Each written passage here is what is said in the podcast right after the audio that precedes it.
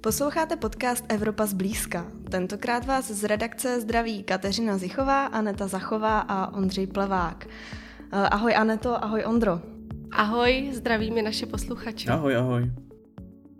Eh, dnes je nás tu tedy po delší době víc než obvykle a to proto, že se budeme bavit o tom, co se v Evropě letos odehrálo a co jí také čeká v příštím roce. Dojde i na Euraktiv jako takový. Eh, v poslední letošní epizodě bychom vám totiž rádi přiblížili nejenom dění v Unii, ale i v redakci. Tak jaký byl rok 2021? Co zásadního se z tvého pohledu Anet v Unii stalo? Tak z mého pohledu byl nejzásadnější prezentace uh, balíčku Fit for 55. Ten název je takový zvláštní, ale znamená to vlastně balíček legislativy, díky kterému má Evropská unie dosáhnout 55% snížení emisí uhlíku do roku 2030, proto tady to Fit for 55 a vlastně pod tímto zvláštním názvem se skrývají takové ty nechvalně známé návrhy z pera Evropské komise, jako je třeba zákaz, uh, aut, zákaz prodeje nových aut se spalovacími motory od roku 2035, Eh, toho eh, balíčku se týkají také emisní povolenky, to znamená ty povolenky, které teď eh, tedy již dosloužila vláda Andreje Babiše, neustále hanila z, té, z toho růstu cen energií.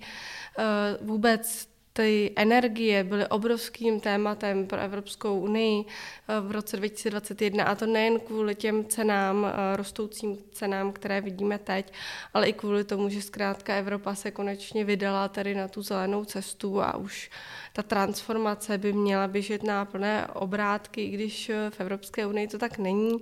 Eh, když ještě zůstanu u těchto, řekněme, zelených témat, tak tam určitě eh, další důležitá část je legislativa, která se týká plynu. To jsme viděli teď v prosinci, že vlastně bychom se měli postupně zbavovat plynových kotlů, což je tak trošku zvláštní, protože ještě teď si lidé můžou brát dotace na to, aby si třeba kotel klasické uhlí vyměnili za plynový kotel a vlastně teď jako se dozvídají, že eh, tady po roce 2040 už by zase neměli mít ani ten kotel na plyn, takže je tam takové eh, velice zvláštní, teď panuje tam velice zvláštní atmosféra.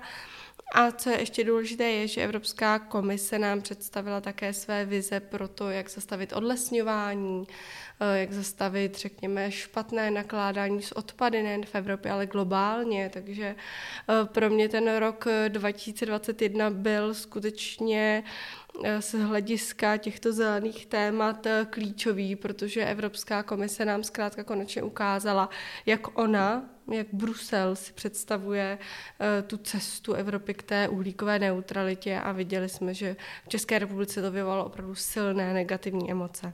Mm-hmm. Pod tím návalem návrhů legislativních, které si teď zmiňovala, bude určitě důležité si také eh, říct, co nás čeká v příštím roce, protože právě od těch návrhů se přejde k vyjednávání. Ale nechme to teď ještě na chvíli být. Eh, Ondro, jak to vidíš ty ten uplynulý rok ze svého pohledu? Tak já jsem hodně sledoval covid a všechno kolem něj, takže pokud jde o něj, tak rok 2021 byl eh, určitě rok vakcín. V lednu se začaly ve velkém distribuovat, eh, státy se o ně dost přetahovaly. My jsme to viděli i v Česku, když na jaře premiér Babiš odmítal vakcínovou solidaritu. V konečném důsledku tak eh, vlastně Česko připravilo dávky navíc. Problémy byly kolem toho, že výrobci neplnili svoje kontrakty, hlavně teda firma AstraZeneca. Z toho pak praměl ten tlak na zveřejnění kontraktů, které byly podle europoslanců netransparentní. Eh, nakonec však byl ten eh, vakcín, těch vakcín byl dostatek a Evropská unie se dokonce stala největším donátorem eh, vakcín na světě. Samozřejmě nesmíme zapomenout ani na ruskou vakcínu Sputnik, která nedostala v EU licenci, ale i tak se s ní v některých státech očkovalo. Vlastně stala se z ní jakási hybridní zbraň, která rozdmíchala spory uvnitř zemí. Na Slovensku kvůli tomu skončil premiér Matovič.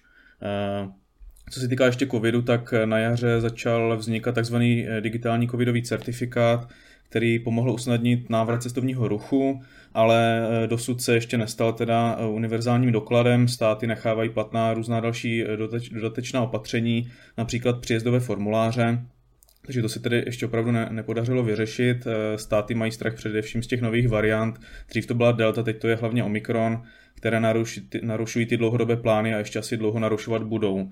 Pokud jde přímo o legislativu, tak eh, Evropská zdravotnická unie se začínala formovat, vlastně vzniklo to v návaznosti na krizi, ale i předtím se o tom mluvilo. A jedním z těch hlavních cílů je eh, předejít podobným dalším krizím, připravit se na ně lépe. Eh, Obrysy například dostává tzv. farmaceutická strategie, která má pomoct snížit závislost Evropské unie na rizikových dodavatelích.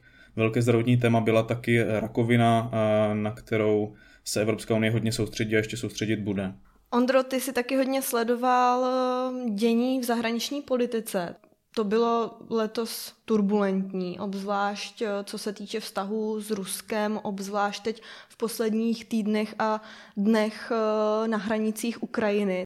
Přesně tak. Zahraniční politika, když to vezmu celké, celkově, tak se točila kolem jakési resuscitace transatlantického partnerství, když republikána Donalda Trumpa nahradil v Bílém domě Joe Biden.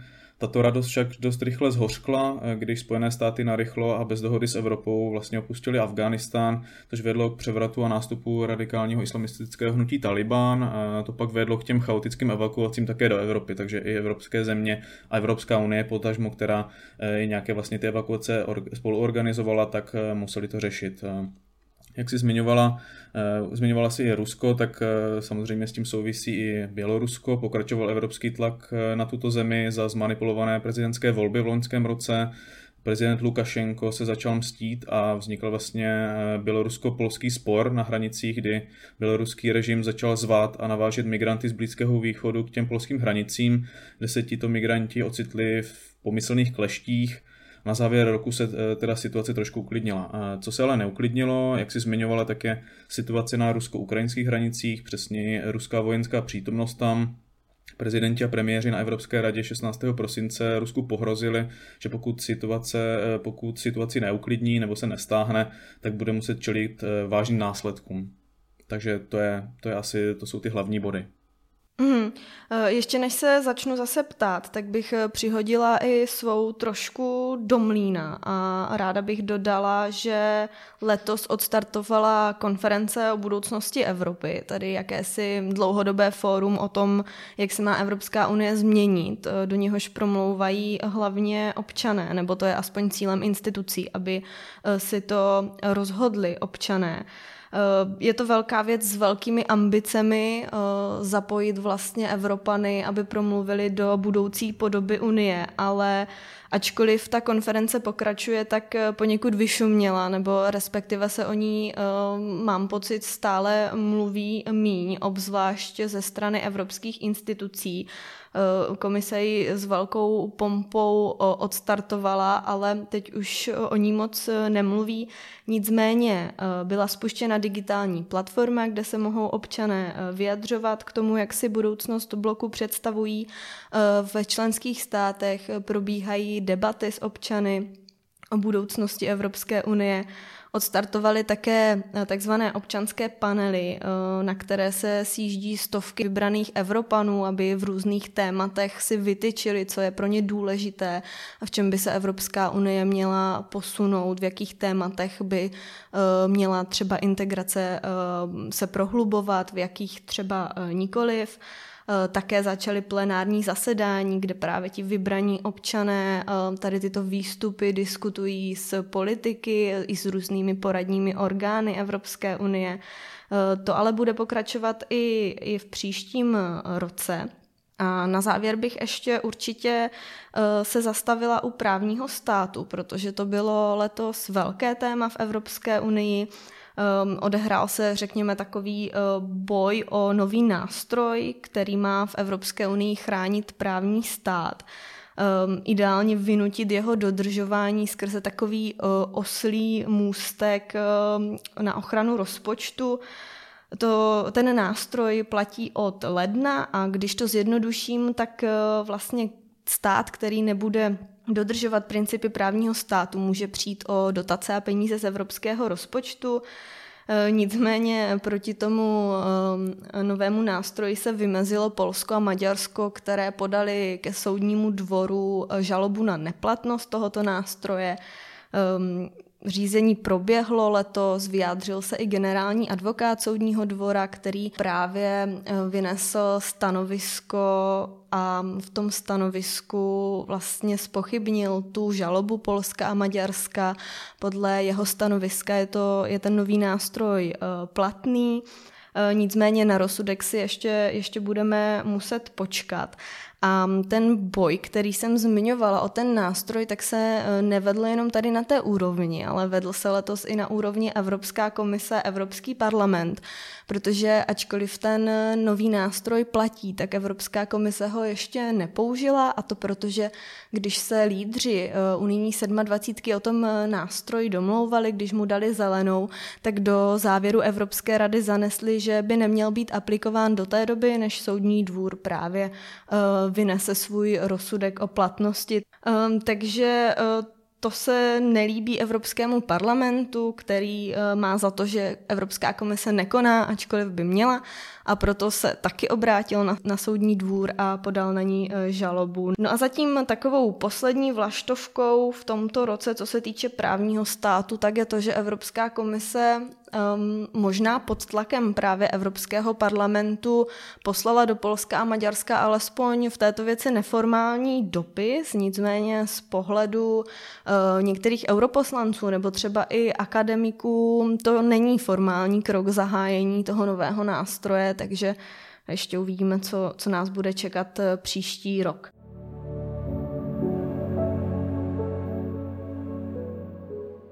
A teď už bych se teda ptala, obrátím se zase na Anet a budu se právě ptát na ten příští rok, co nás čeká v klimatické agendě. Čeká nás rozřešení uh, složité otázky jádra.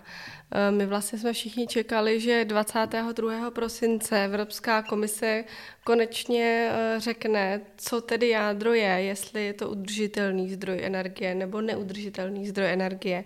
Ale Evropská komise nám to neřekla a řekla nám pouze to, že eh, rozhodnutí přijde až v příštím roce. Podle mě se zkrátka čeká, až se dohodnou francouzi s Němci, protože Německo má teď novou vládu, Eh, zároveň eh, ta pozice Německá a Francie je odlišná právě k té jaderné energetice, eh, takže se zkrátka čeká, že ty dva největší tahouni, ty dvě nejdůležitější země na něčem dohodnou a to pak zřejmě Evropská komise roz, zohlední. Takže na to budeme netrpělivě čekat v tom novém roce. Eh, pak samozřejmě budeme dále projednávat eh, ty legislativní návrhy v rámci toho zmiňovaného balíčku Fit for 55. To znamená ty spalovací auta, znamená to ten plyn, znamená to obchodování s emisními povolenkami. To všechno bude předmětem diskuzí. Eh, já doufám, že Česká republika si vyjasní dobře ta své stanoviska, protože samozřejmě, že když se mění vláda, tak je potřeba udělat nějakou revizi a bohužel někdy i z té nové vlády slyšíme trošku eh, neúplně šťastná vyjádření, respektive vyjádření, která eh, se neopírají o nějaká reálná fakta. Takže já skutečně doufám, že nová vláda se na to zaměří a skutečně bude povede tu debatu fakticky, eh, i co se týče těch spalovacích aut, protože zkrátka víme, že eh, stejně ty automobilky s tím končí, takže bude pak otázka, jestli má Česko investovat nějakou svoji politickou energii do toho, aby bojovala proti něčemu, co už je prohraný boj ne legislativně, ale ekonomicky. Potom, co se týče té zelené agendy, tak Evropská komise by měla představit eh, další návrhy, které se budou týkat například pohlcování uhlíku. To by mohlo být zajímavé, protože nejde jenom o, řekněme, snižování emisí, které vypouštíme teď, ale také třeba o nové technologie, které nám pomáhají, řekněme, lapat ten uhlík eh, z té atmosféry a ukládat ho třeba do podzemí nebo do nějakých jiných zásobáren nebo ho nějak recyklovat, využívat ho, tak vlastně Evropská komise by nám měla představit nějaké návrhy, které se toho týkají. A další důležitý téma bude voda a vzduší. To souvisí s těmi emisemi samozřejmě, že emise uhlíků, skleníkové plyny jsou obrovským problémem, ale e, možná ještě větším problémem je znečištění jako takové to znečištění, které způsobuje rakovinu, e, kvůli kterému se nám hůř dýchá, takže e, Evropská komise nám představí i nějaké iniciativy v tomto ohledu. E, zároveň by se to mělo týkat i e, znečištění vody, protože to je také velký problém. Eh, spadá do toho i problematika takzvaných mikroplastů. Nejde jenom o ty jednorázové kelímky a další plasty, které se nám povalují někde v řekách a v mořích a v oceánech, ale jde i o ty malé kousíčky plastů, které se uvolňují třeba z textilů a které potom se nám vrací zpátky do jídla, do vody. Eh, jsou toho plné ryby, jsou toho plná zvířata, která pojídáme, takže tam bude určitě zajímavé sledovat, co s tím chce Evropská komise dělat, protože to je problém velice technický, odborný. E, a pak bude zajímavé sledovat regulaci pesticidů, to se velice dotýká České republiky a českého zemědělství, e, protože i tam Evropská komise chystá e, nějaké změny. Takže to bych řekla, že to budou ta hlavní témata pro Evropskou unii, pro tu zelenou agendu v příštím roce. Zmiňovala si, že nás kromě dalších nových návrhů legislativy čeká i schvalování těch návrhů, o kterých si mluvila dříve, eh, která komise představila v letošním roce. Je tady šance, že v tom příštím roce dojde k jejich schválení, protože přece jen víme, že ten legislativní proces a to vyjednávání eh, může nabrat opravdu dlouhou dobu. Jo, eh, určitě ty návrhy budou moci být přijaty v příštím roce, eh, v příštím roce, kdy Česko se chopí předsednictví v Radě Evropské unie, to znamená, že Česko bude mít velký podíl na tom, aby tu legislativu eh, dotáhlo do konce. U toho balíčku Fit for 55 a u těch nejkontroverznějších návrhů, které jsem zmiňovala, tak eh, možnost tam je, že to padne právě na to české předsednictví.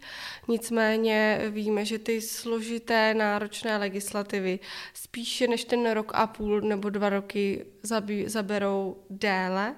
Takže kdyby se Česku třeba podařilo nějak ten čas eh, zkrátit, tak by to byl samozřejmě úspěch, protože eh, ta legislativa musí reagovat na aktuální situace a pokud my budeme někdy v roce 2024, 2023 schvalovat eh, návrhy, které byly připraveny v roce 2021, tak už třeba zase nebudou aktuální a budou se zase muset přepracovávat a ten legislativní proces bude zkrátka pomalejší, těžkopádný, ostatně jak už jsme na tom bohužel v Evropské unii zvyklí. Mm-hmm. Ondro, ty jsi mluvil o covidu a o zahraniční politice. Um, když se budeme bavit o covidu, tak s přicházejícím omikronem, nebo když se budeme bavit o zahraniční politice, tak právě s tím rostoucím napětím na rusko-ukrajinských hranicích nebo na eh, polsko-běloruských hranicích je právě upřen ten pohled na eh, příští rok. Eh, co Evropská unie bude po svátcích dělat tady s těmito věcmi, jak hodlá řešit tady tyhle situace, jak se možná promění její pozice vůči Rusku a co dál hodlá eh, dělat s rizikem eh, nové varianty Omikronu. Tak eh, jak to vidíš, Ondro? Tak obě ty oblasti jsou jedna velká neznámá. Co se týká covidu, tak je to stará známá písnička. Nikdo neví, jakým směrem se situace vyvine. Dá se to velice špatně předvídat. EU, e to víme z těch konkrétních plánů, tak plánuje pomoc s očkovací kampaní v zemích, kde je ta proočkovanost nízká, což je hlavně na východě Evropské unie. Takový game changer by mohly být eh, nové léky na COVID, eh, ale kdo ví. Eh, z legislativního hlediska půjde hlavně o konkrétní návrhy k té zdravotnické unii, které, kterou jsem už zmiňoval. Zahraniční politika, jak si říkala, netrpěvili se čeká, netrpěvili, netrp, prčic. Zahraniční politika netrpělivě se čeká na to, jak si říkala, jak se vyvrbí situace s Ruskem a Ukrajinou, to samé Bělorusko, EU tedy může přijímat nové a upravovat stávající sankce, ale nevím, co jiného může dělat a co hlavně chce dělat. Neverending story je taky migrace, kterou bych tam ještě zahrnul, protože tedy přesně pakt o migraci a azylu, který je na stole už asi rok a půl, tam jde konkrétně o návrhy na screeningové systémy na vnější hranici, e, návratovou politiku, boj proti pašerákům, part, partnerství se třetími zeměmi, odkud tím migranti přicházejí, stejně, stejně o jakousi sdílenou solidaritu mezi státy EU, pokud by byla EU opět v krizi. Francouzské předsednictví, které začíná v lednu, má v plánu posílení vnějších hranic, je to, patří to mezi ty priority, které přivítala i Česká republika ještě vlastně Babišova vláda. Ale kompromis okolo migrace běh na dlouhou trať, čeká se, že to bude trvat ještě několik let a ta vyjednávání jsou nyní bohužel zaseklá. Eh, možná by ale některé součásti toho migračního paktu eh, mohly spadnout do klína i českému předsednictví, které už Aneta zmiňovala. Čím se dostáváme k tomu českému předsednictví, eh, které bych určitě taky rád zhrnul. Nová vláda převzala ty přípravy na předsednictví téměř před finišem, je to nějakých 8 měsíců, teď už je to tedy míň, ale už na poslední chvíli vlastně toho nejde moc změnit, hlavně co se týká vyškolení nějakých lidí, nějakých odborníků, kteří tam Českou republiku budou zastupovat, protože začátek připadá už na 1. července a i kdyby tam byly no, vlastně nějaké dodatečné peníze, tak se neví, jestli se je podaří eh, dostatečně dobře využít. Eh, I když vidíme teďka z ministerstev eh, vlastně nějaké nové žádosti na nafouknutí toho rozpočtu a to i kvůli inflaci a rostoucím cenám. Ty plány se prostě musí přizpůsobit té realitě toho příštího roku. Uvidíme, Uvidíme, co se, co se tady stane v tomto ohledu. Novinkou je minister pro evropské záležitosti, které, který může předsednictví dodat punc důležitosti. Musíme se také Eh, ptát na to, jak bude vypadat eh, komunikační kampaň úřadu vlády, která už, už vlastně víme nějaké, nějaké první věci, eh, ale nevíme vlastně, co se stane, až se asi to spustí, ke komu se vůbec ty informace dostanou, takže to musíme i my jako Euraktiv hodně sledovat, protože to bude hodně důležité. Mm-hmm. A abych vás zase doplnila, tak co se týče konference o budoucnosti Evropy, tak ta má právě příští rok končit. Ještě tedy úplně není jasné, kdy přesně. Eh, původní plán je, že by měla skončit někdy na jaře příštího roku, je ale taky dost možné, že skončí o trošku později. Eh, ať už ale skončí na jaře v rámci předsednictví Francie nebo potom později v rámci českého předsednictví, eh, tak jako tak to znamená, že české předsednictví se konferencí bude muset zabývat. Buď ji eh, bude ukončovat a nebo se bude muset zabývat právě těmi výstupy. Um, je sice hrozně dobře, že Evropská unie přistoupila k zapojení občanů Podařili se zorganizovat občanské panely, eh, tedy dostat 800 Evropanů eh, dohromady a nechat je debatovat eh, o tom, jak si představují budoucnost Evropské unie. Podařila se spustit digitální platforma a zorganizovat ty v uvozovkách decentralizované debaty v členských státech. Ale jestli si můžu troufnout odhadovat, tak konference příliš velkým úspěchem neskončí. A to kvůli tomu, že zájem o konferenci a vůbec povědomí o ní eh, nejsou nějak veliké. A je to z části i kvůli té uh, mizivé propagaci a komunikaci, kterou už jsem zmiňovala.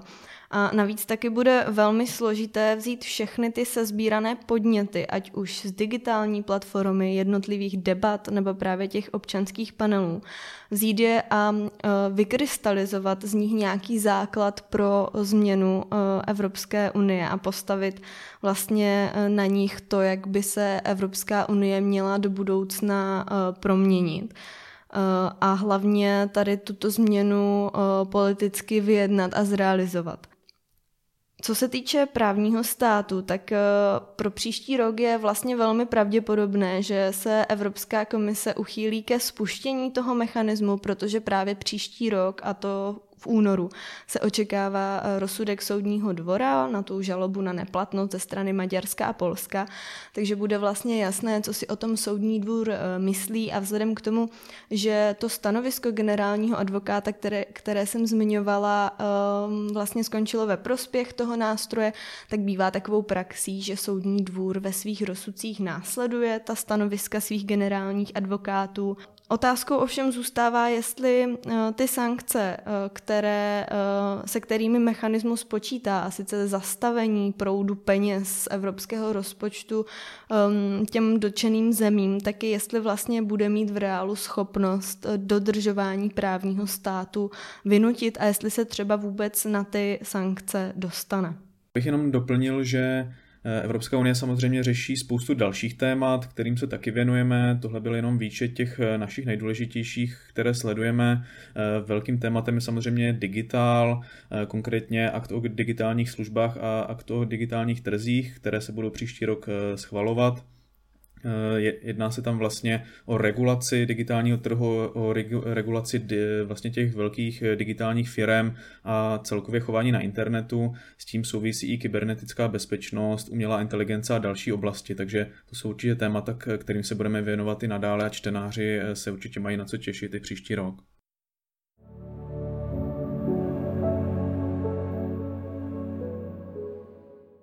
A jak jsme na začátku slíbili, tak řeč dojde i na Euraktiv. Takže uh, se obrátím na Anet, na šéf-redaktorku Euraktivu. Um, jak hodnotíš ten uplynulý rok uh, z redakčního pohledu?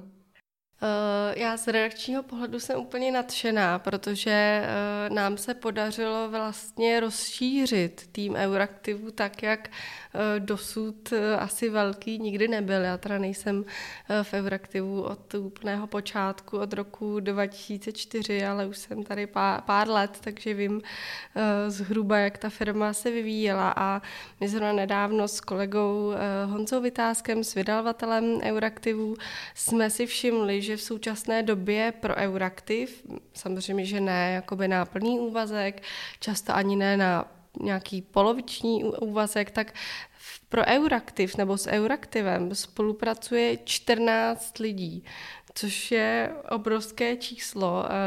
Eh, je to obrovské číslo, i když si tady vezmu, že teď tady sedíme v redakci, kde je jako pět židlí a jeden takový malý gaučí, když přijde návštěva, tak aby nemusela sedět na zemi. Uh, takže to, že 14 lidí je teď spojených nebo chce vůbec svoje jméno spojovat uh, s Euraktivem, chce pro Euraktiv psát články, pomáhat s organizací akcí uh, nebo vůbec s chodem té firmy a té značky, tak je pro mě skvělá zpráva. Samozřejmě, že to souvisí tady už s tím mnohokrát skloňovaným předsednictvím. Eh, zkrátka pro nás to bude velká výzva, že teď se trošku eh, odchyluji od té otázky a dívám se do budoucna, ale to předsednictví pro nás zkrátka bude výzva, takže proto jsme se takhle, řekněme, trošku personálně nafoukli, takže z toho já mám úplně největší radost. Mám taky radost, že Euraktivu rostla čtenost. To samozřejmě dělá každ- radost každému médiu, ale nám uh, to dělá obzvlášť radost, protože si uvědomujeme, nebo já si to uvědomuji každý den, jak ta témata, o kterých píšeme my, ty naše články, jak jsou specifické a velice často Eh, jsou mířeny eh, nebo tou cílovkou je poměrně malá skupina lidí a to jsou lidé, kteří se zajímají aktivně o Evropskou unii, takže eh, každý nový čtenář, každý, řekněme, každý klik, my samozřejmě nemáme žádné takové ty clickbaitové titulky, takže každý člověk, který projeví zájem o, EU, tak mi vždycky udělá, udělá radost. A co dalšího, z čeho mám radost po redakční stránce, je to, že jsme opět prohloubili tu spolupráci s dalšími médii. Eh, Euraktiv je tady nejen pro širokou veřejnost, respektive pro ty eh, konečné čtenáře, ale vždycky se snažíme být i zdrojem objektivních, relevantních a takových insight informací pro ostatní novináře a jsem ráda, že oni nás nevnímají jako nějakou konkurenci, se kterou bych se přetahovali o incidenty, ale že nás vnímají jako nějaké přirozené partnery, od kterých si mohou třeba přebírat obsah, eh, kam mohou sahat pro ty informace a eh, to je něco, co mě samozřejmě těší a doufám, že v tom budeme i v těch, eh, v těch příštích letech pokračovat. A pak mám samozřejmě radost z toho, že se nám ustálil právě ten hlavní, ten, ten core toho týmu, eh, teda což je kromě kolegy Vytázka, kterého jsem už zmiňovala, který je v Euraktivu už o mnoho let díl než já, tak uh, jste to právě vy dva, uh, Ondro s Katkou, který už máte, řekněme, ty zkušenosti na to, abyste nejen psali obsah, ale abyste vůbec se podíleli na chodu té firmy jako takové, takže i z toho mám velkou radost a moje poděkování patří, patří vám. Mhm, zmiňovala jsi uh, nás dva, uh, já jsem určitě ráda za, za tvé poděkování a obrátím se tady teď uh, na Ondru. Já taky moc díky, jenom bych doplnil k tomu, co říkala Aneta. Eh, jenom takové zhrnutí toho Euraktivu, co my děláme, tak eh, vlastně to nej, i když ta redakce eh, byla malá, teďka i když se trochu zvětšuje, tak pořád je to malé médium, tak ta naše síla ale pramení i z něčeho jiného a to je, že máme za sebou síť Euraktiv, která začala v Bruselu v současné době asi ve 14 zemích a tam vlastně máme tu podporu, kde můžeme mít jako rychlejší informace z Bruselu a můžeme mít nejen tedy z Bruselu, ale i, i z těch zemí, jako, jako je třeba Finsko, nebo jako jsou země na Balkánu, nebo Německo, Francie. Prostě jsme všude, dá se říct. Takže určitě toho využijeme i v průběhu toho předsednictví, které Aneta zmiňovala, protože rychlost a kvalita těch informací, to, je, to bude hrozně důležité. Jo, určitě, určitě Ondra má pravdu. Možná bych ještě navázala eh, tím, co tady nezaznělo a to je to, že Euraktiv vždycky stavěl eh, ne na rychlosti, ne na té své síti, ale zase se vrátím trošku k těm, k těm lidem a to je na našich eh, znalostech. Eh, většina lidí, kteří pracují pro Euraktiv, tak eh, nejsou běžní novináři, eh, ale jsme svým způsobem analytici, experti na tu danou oblast a to si myslím taky, že je super a vždycky je fajn, když ten tým se rozšíří zase o nového člověka, který zase má vhled do nějakého dalšího tématu, o kterém třeba já osobně vím jen málo, takže se jako tady můžeme učit od sebe navzájem. A já rovnou pinknu ten míček eh, pomlsený Katko k tobě, protože by mě zajímalo i, jak ty vnímáš ten vůbec posun redakce a týmu Euraktiv za ten poslední rok. Mm-hmm. Já bych eh, v prvé řadě taky strašně ráda vyjádřila svůj eh, dík. Hodně už tady bylo řečeno, takže to asi nebudu úplně opakovat a pod vše se podepisuji. Nicméně bych za sebe ještě ráda dodala, že jsem moc ráda, že můžu být součástí týmu a že se vlastně můžu jako novinář věnovat oboru, který studuji, což jsou teda evropská uh, studia. A jsem taky ráda, že um, na covidu nebylo všechno jenom negativní, ale že v té době nám i začala růst eh, čtenost. Jsem ráda, že se rozšiřujeme, protože přesně to přicházející předsednictví bude velká výzva a budeme ho určitě sledovat, takže sledujte Euraktiv. A ještě, co bych za sebe eh, ráda dodala a to prioritně, tak eh, v loňském roce jsme rozjeli podcasty, my moc děkujeme, eh, že s těmi podcasty máte trpělivost, že jste přežili takové ty úvodní fáze, kde jsme se možná trošku hledali, že jste eh, přežili covidové nekvalitní nahrávky na dálku a budeme moc rádi, když nás budete poslouchat i nadále. Z redakce se s vámi dnes loučí eh, Kateřina Zichová, Aneta Zachová a Ondřej Plevák. Eh, děkujeme, že nás posloucháte. Eh, tohle je poslední epizoda letošního roku. Budeme se na vás těšit zase ten příští. Přejeme vám úspěšný nadcházející rok.